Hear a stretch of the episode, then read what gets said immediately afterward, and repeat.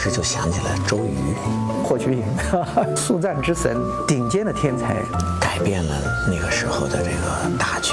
从军事史上简直让人匪夷所思。如果他要再多活几年，这个历史不是这样，那就成为后来无数的武将呢这个梦中的最高的巅峰，就是那一场风狼居胥嘛。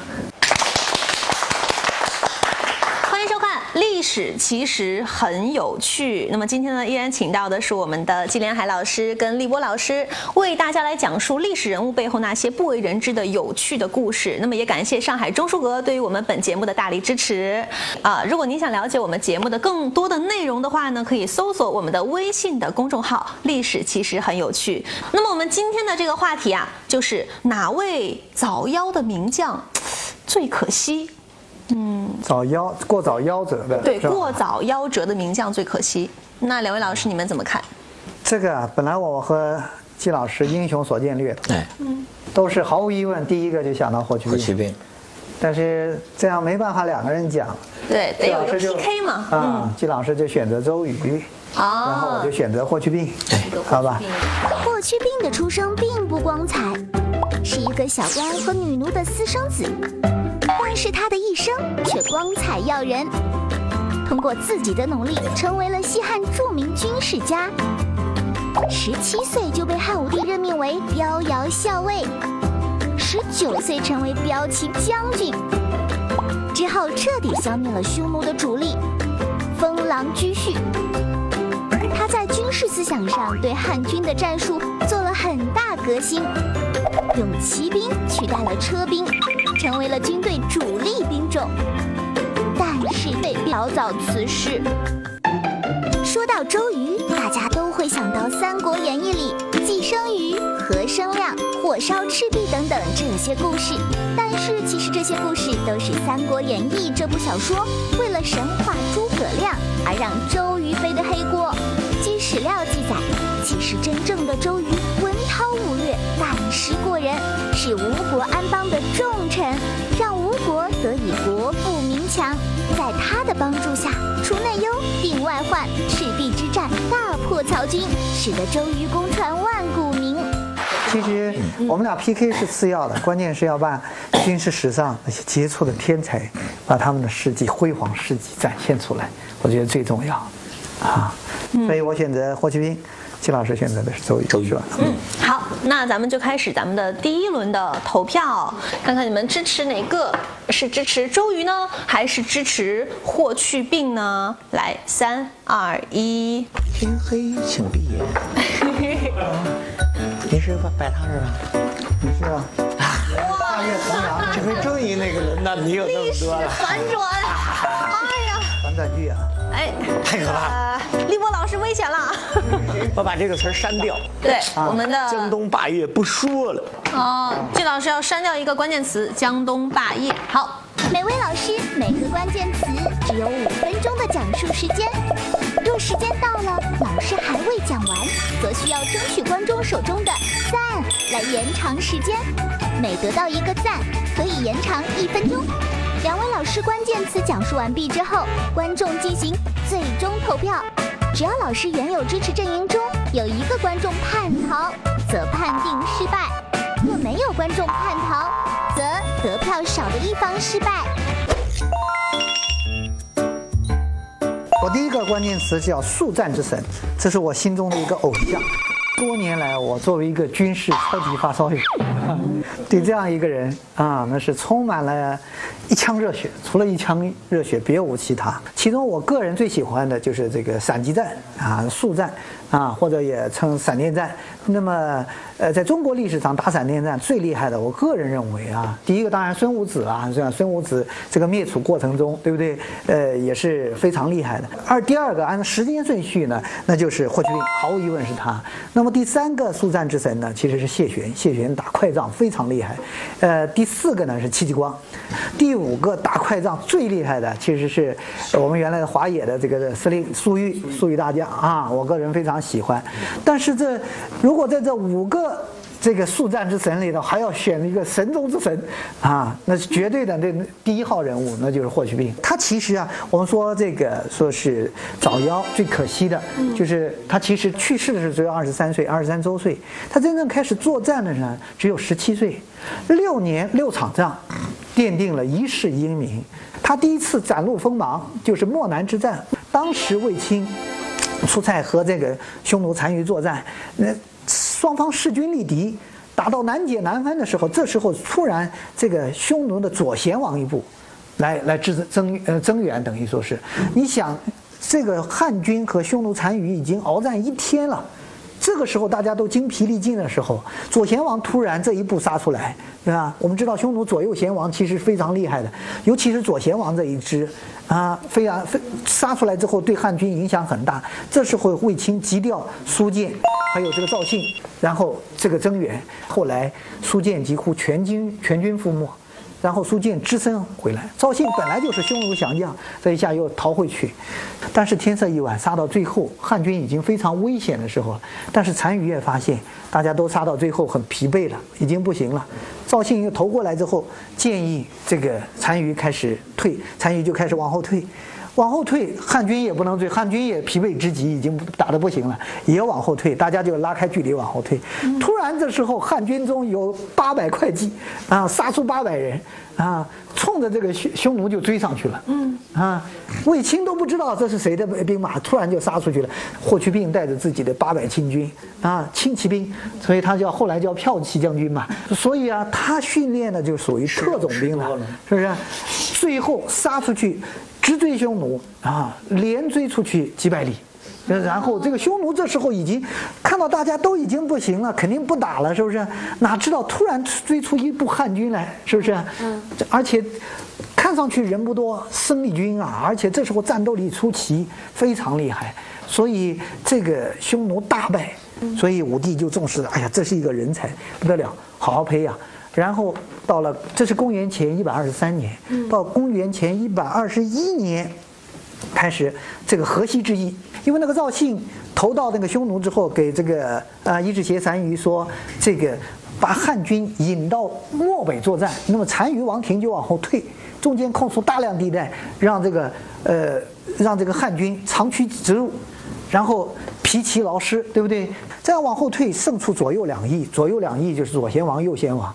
那么辽东这一块呢，就是这个右北平太守是谁？就李广。李广面对左贤王这一支。这个西边这一个，我们的这个西边就是他的右贤王这一边这一边的，尤其修图王啊、浑邪王啊，然后舌兰王啊，这么呃匈奴的这些王，在这个右边。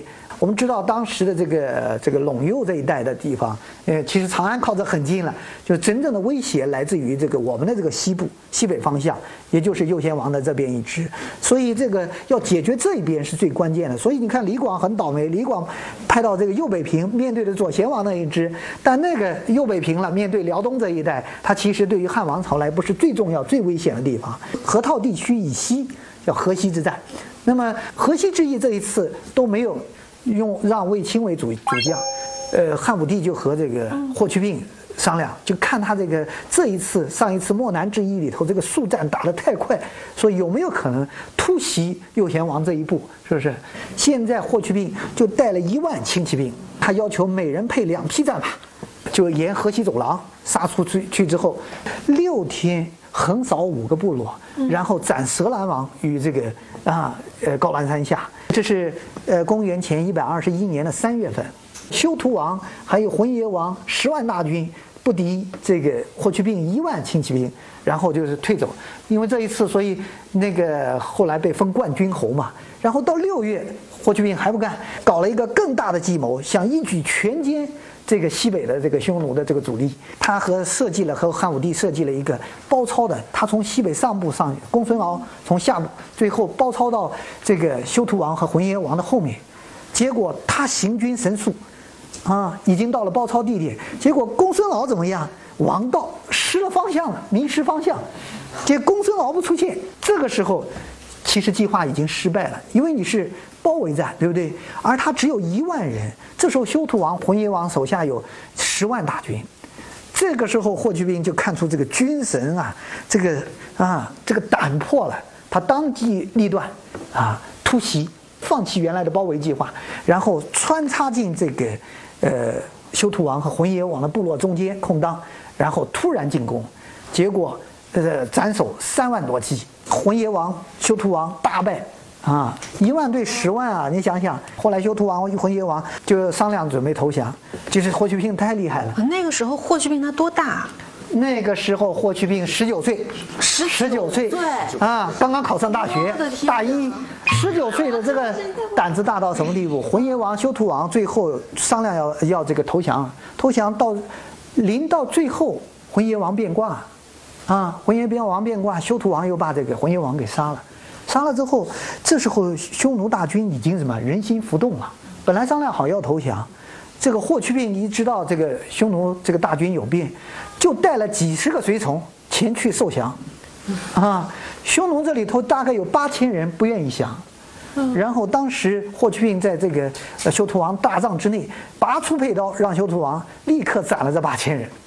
就这气魄，就这胆略，那真的啊斩了吗真的斩了。然后这个修图王、谢浑邪王剩下所部归相害，就是霍去病的这个气魄，就镇住了所有人。所以你看啊，其实李广啊，我们经常讲李广难封，对吧？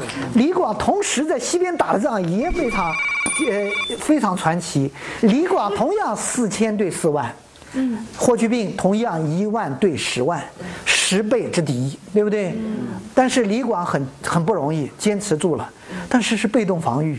然后霍去病一万灭掉十万，啊，主动攻击，所以这个战斗力差了好多，速战之神对吧？啊。好，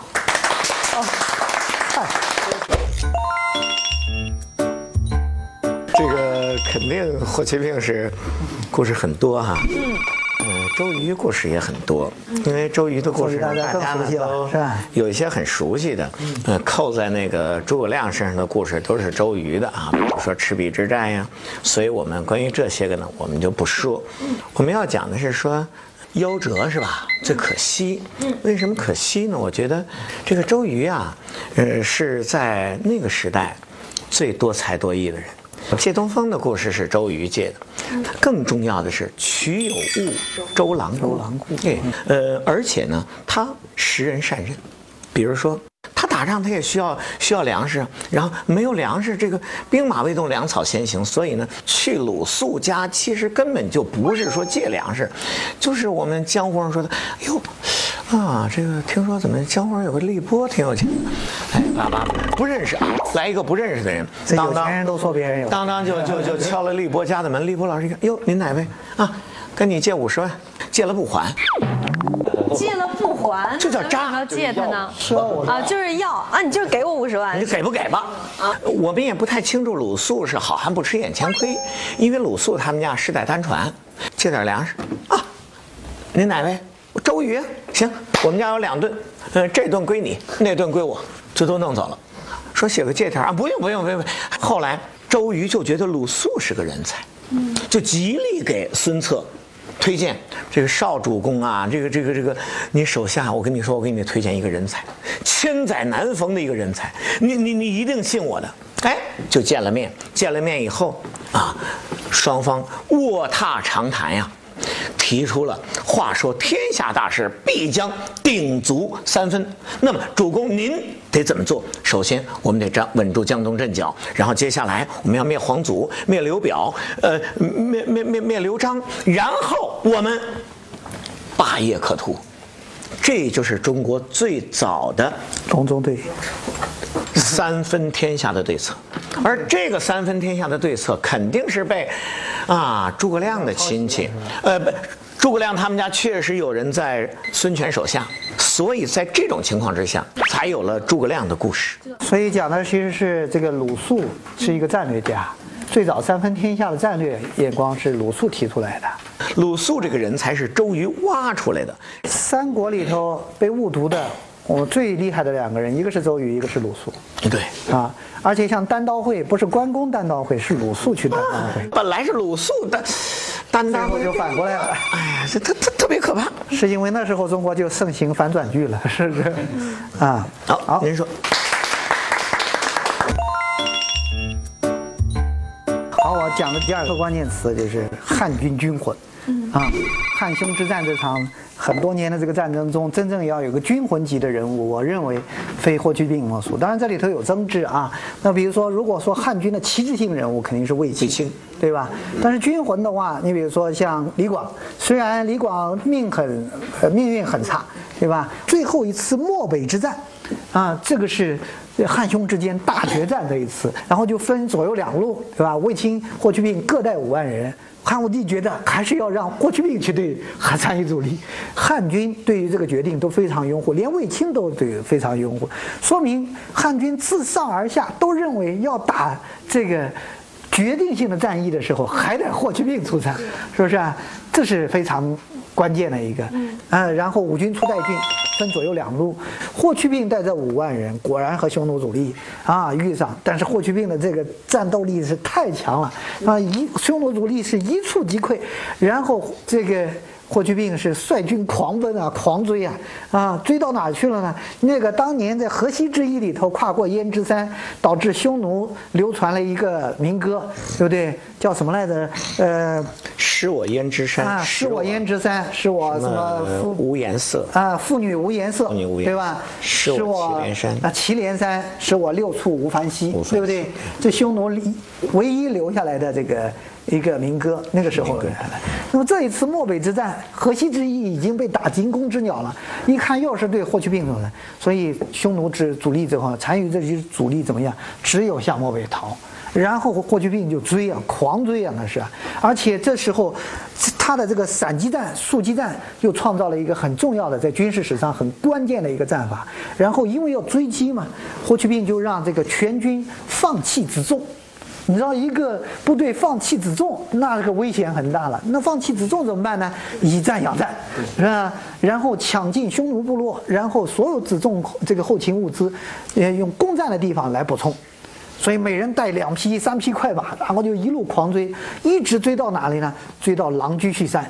啊，对，封狼居胥啊，我们说这个成语，现在这个狼居胥山，学术界考证大概应该在蒙古国的乌兰巴托附近。乌兰巴托北啊，对，所以你看追到哪儿了？然后在狼居胥山封天散地，对吧？就进行封禅，所以这个历史留下一个成语，就叫封狼居胥，也造成了后来所有这个历代军事将领的。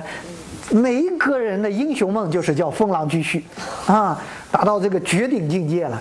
最有意思的是漠北之战的是霍去病的，他的前军先锋官，你知道是谁吗？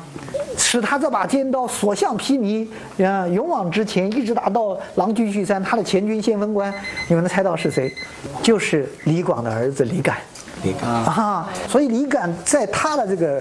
麾下哈，那也是一代名将，但是最悲哀的就是什么呢？就是我们知道这个卫青这一路呢非常倒霉啊，尤其是李广，李广又迷迷路了啊，最关键的一次又迷到了啊。但是卫青后来就派这个人去，呃，还先犒赏，带了牛羊去犒赏李广，然后顺路问他为什么失气。这时候李广到最后这一生七十余战，到最后。难受刀笔小利之辱啊，是不是啊？啊，还要向我这个文官解释为什么问题？最后说是我一个人的责任，自刎而亡。所以在最后这场漠北之战里头，这个一一代这个军事天才啊，就是悲惨落幕。李敢李敢回来就不干了，他后来就觉得是卫青逼死了他的父亲，所以就射了卫青一箭。我问你，是不是你逼死我父亲的？走我和你拼了！啊！别动！别伤他！卫青是大司马，你敢射他一箭，这个是犯上作乱，在汉代的这个军法里头是非常严格的。但是卫青怎么样？压下这件事，这卫青还是很大度的，啊，就没有去处置李敢，放了他，送关内侯回去。记得这件事，跟谁也别提。但是卫青是谁的？是谁的舅舅？是霍去病的舅舅啊！霍去病这下不干了，李敢，你这小子是不是？你射伤我舅舅，好。结果在这个汉武帝狩猎的时候，大家一起狩猎的时候，霍去病一箭射死了李敢。李敢，啊，你站住！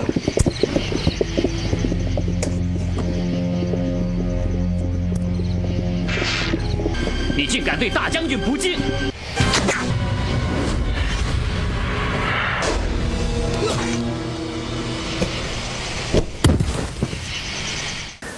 那么这个汉武帝也知道是霍去病是要报仇，替他舅舅报仇，但是霍去病汉军军魂啊，怎么处理这件事？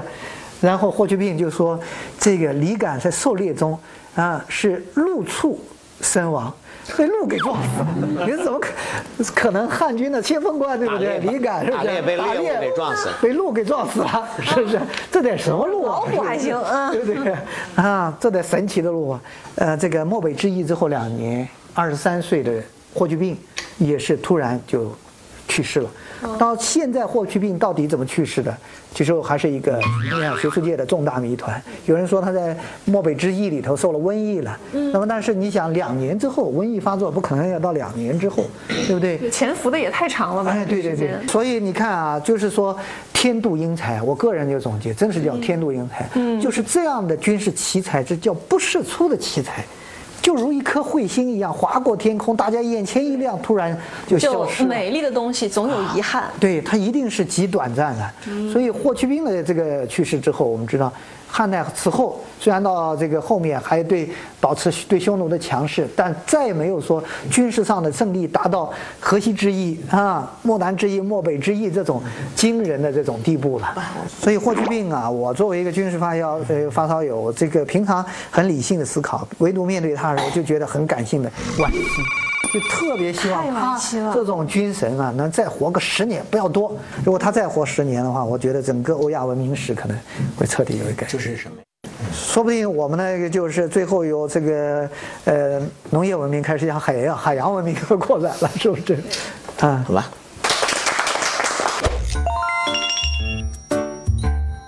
讲这个一时余亮，《三国演义》里头啊，既生瑜何生瑜啊，三起周瑜的故事。哎呦，那个戏呀、那个眼泪啊，赚足了。这个人家本来装棺材里没死，啪啪啪给拍死了，这都什么人呢？所以故事不是这样展现的啊。我们首先说，在那个时代，三国那个年代里，应该来说，呃，最为胸襟大度、最为大度的，客观的说，周瑜。周瑜真的不是诸葛亮气死的，相对来讲，客观的说，小气鬼，诸葛亮。我记得您讲黄月英的时候不是这么讲，不不不不，我说的是诸葛亮讲的不是，我说的是黄月英，我说的是黄月英。诸葛亮娶诸葛亮黄月英，也夸的给一朵花一样，没有没有，是不是？我对诸葛亮还是有点偏见，但是对黄月英没有偏见啊。这这个时间是你耽误的啊，算我的算我的重新来啊。来，再加一分钟。好，周瑜真的不是诸葛亮气死的，意外身亡。在赤壁之战，我们说孙刘两家联合打赢了赤壁之战，在这个时候，其实双方都想的是怎么样站在自己的角度完成国家的统一，由鼎足三分到一统中原的这个霸业。就在这种情况之下，诸葛亮想的是什么呢？接了荆州，去益州吧。周瑜想的是什么呢？啊，荆州这个事儿，咱们已经答应人家了，给了人家这几个了，咱不能要啊。但是咱们可以去益州，怎么去益州啊？这益州也没法去，你不你不从荆州那儿怎么去呢？哎，翻过头来，跟主公说：“主公啊，我觉得咱们是不是从胶州那边绕一下啊？从胶州那边绕过去打益州，咱没有必要非得跟跟跟刘备掰了是吧？咱们是咱们的人的时候，咱们的势力大了，再来消灭他，然后咱们再一举拿下中原，不也是一件非常好的事吗？孙权说：“嗯，此计甚妙，你去执行吧。”哎，周瑜就已经在去落实这件事儿。当他走到巴丘的时候，那个时候所谓瘴疠之气啊，就是我们现在说，其实就是原始森林嘛。那个马蹄子一蹄子踏将下去，嘣，出了一股烟。你说这股烟是化学成分是什么？是甲烷、乙烷、丙烷、丁烷，完完都让你玩完，你就死了。随着他的意外死亡，那么就没有完成他绕过胶州，夺取益州的大任。我们可以说，如果周瑜不死，那么这个任务是可期。如果这个任务可期，我们说诸葛亮施展才华的空间会很小，他一定不会让孙刘联盟那么容易破裂。恰恰是周瑜死了以后，鲁肃一个人不能控制住这种局面，所以由于周瑜的意外身亡，就导致了。孙刘两家必然被北方灭亡的命运，所以我说，为什么可惜？为什么可叹？是由于他的死改变了历史的命运，改变了历史的结局。好。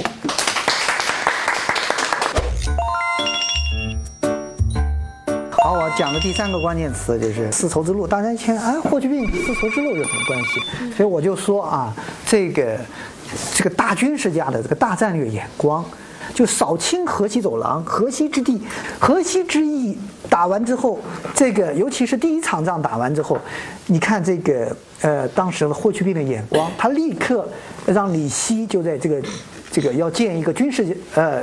呃，这个桥头堡，啊，一个重镇，那么建的这个军事桥头堡就是叫金城，京城叫这个隋文帝开皇三年之后改名叫兰州，就是因为旁边有个高兰山，然后改名兰州。他此前以前一直叫京城，京城什么意思呢？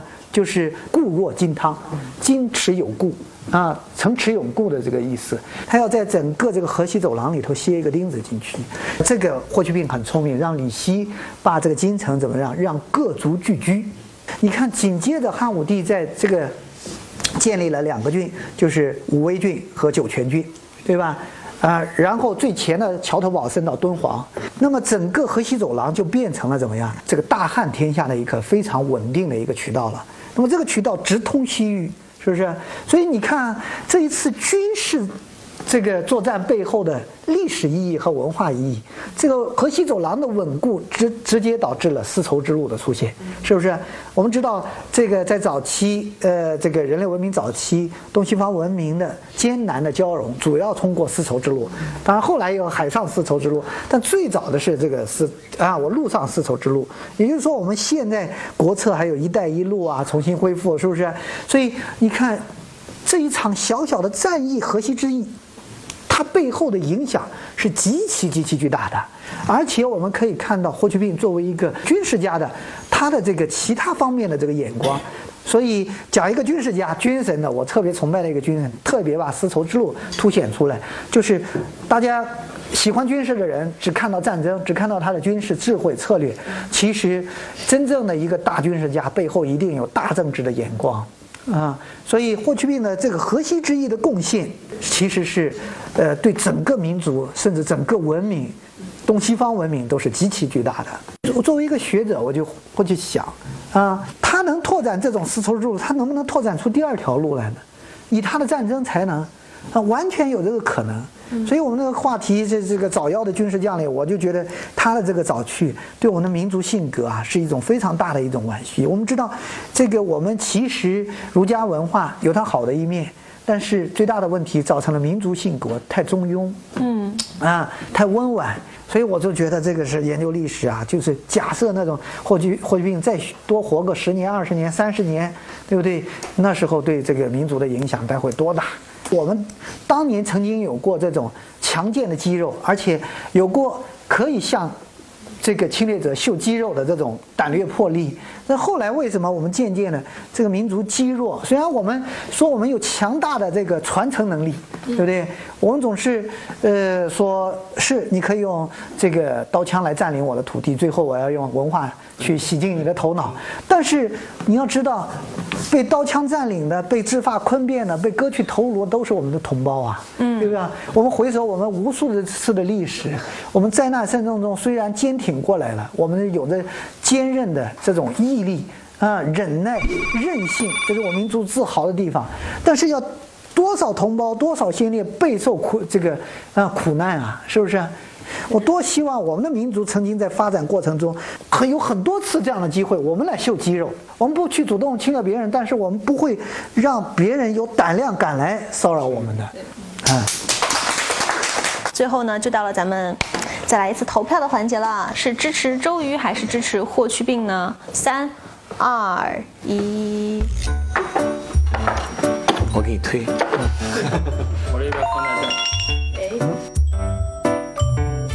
以上就是我们历史其实很有趣的全部的内容了。那么也非常感谢上海中书阁对于我们本期节目的大力支持。如果你们想了解我们节目的更多内容的话呢，可以来搜索我们的微信公众号“历史其实很有趣”，跟老师一起交流思想。我们下期不见不散，拜拜。用爱唱响青春。